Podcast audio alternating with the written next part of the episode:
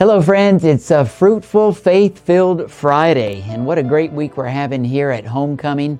Last night, Jonathan Cahn, what a prophetic voice who's in touch with uh, the Word of God as it overlays current events today. Uh, you know, God's Word is that way because it's prophetic. Now, one thing that's very important for you and I to understand is God's got a prophetic purpose upon your life too.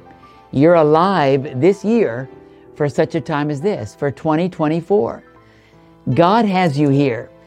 He conceived you in your mother's womb. He's kept you alive to live this year and to have an assignment to live in this year. Wow. You have to cooperate with God's purpose for your life. Uh, the theme for our conference this whole winter is Lion of Judah Roar. And one of the verses that I've got here is Proverbs 28 1 that says, it says, the righteous are as bold as a lion. Uh, yesterday we were talking about the word courage. Well, the word lion in the lion kingdom, the king of the jungle, we know lions are a symbol for courage and boldness. God wants us to live our lives that way. And uh, the Lion of Judah roar. That roar is something that is a a, a tool of battle for the lion. I mean, it, it causes other animals in the jungle to, to shake because they know the strength of that lion. And that roar is a warning. Let me tell you, you have a roar too.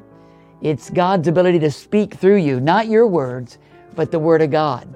And that's what's important about your voice. God's Word is in this book, but it just sits on the shelf. It's of no value until it comes into your heart and out of your mouth. Then you can declare it, you can decree it, you can prophesy it, you can speak to your sickness and say, In the name of Jesus, you've got to go. Uh, I am the temple of the living God. You are unauthorized to live in me. Speak to your sickness about your God.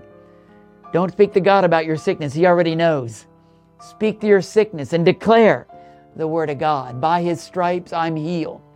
That's what I'm talking about, about declaring God's word. Yesterday, uh, Pastor Mel Weaver was talking about the importance of uh, declaration. God told Joshua in chapter 1, He said, Be strong and courageous. Let the word of God come forth out of your mouth, and then you will make your way strong and prosperous. Imagine that. That's one of the keys to the kingdom. Well, this is a brochure we have that Talks about all the speakers that we've got coming this year. Uh, you can call, write for it if you want, or come to church and receive it and stay up to date on what's happening over the next 10 weeks during our Institute of Ministry. Well, I wish you would enroll in the Institute of Ministry. Maybe I'll talk to you about that tomorrow because it starts next week. Father, we take this bread, this juice, we sanctify it for holy purposes.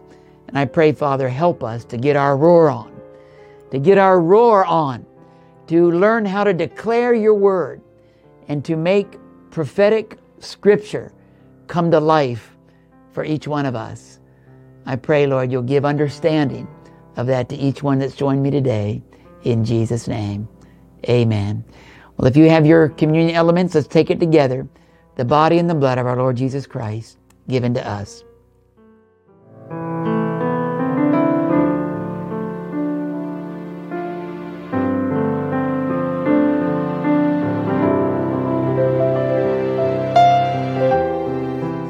Hallelujah. Hallelujah. Well, tonight we have our annual partners banquet here at the church. It will not be live streamed, but I'm going to be telling the story of how this ministry began. And it began with a prophetic word, but it only came to pass because somebody obeyed.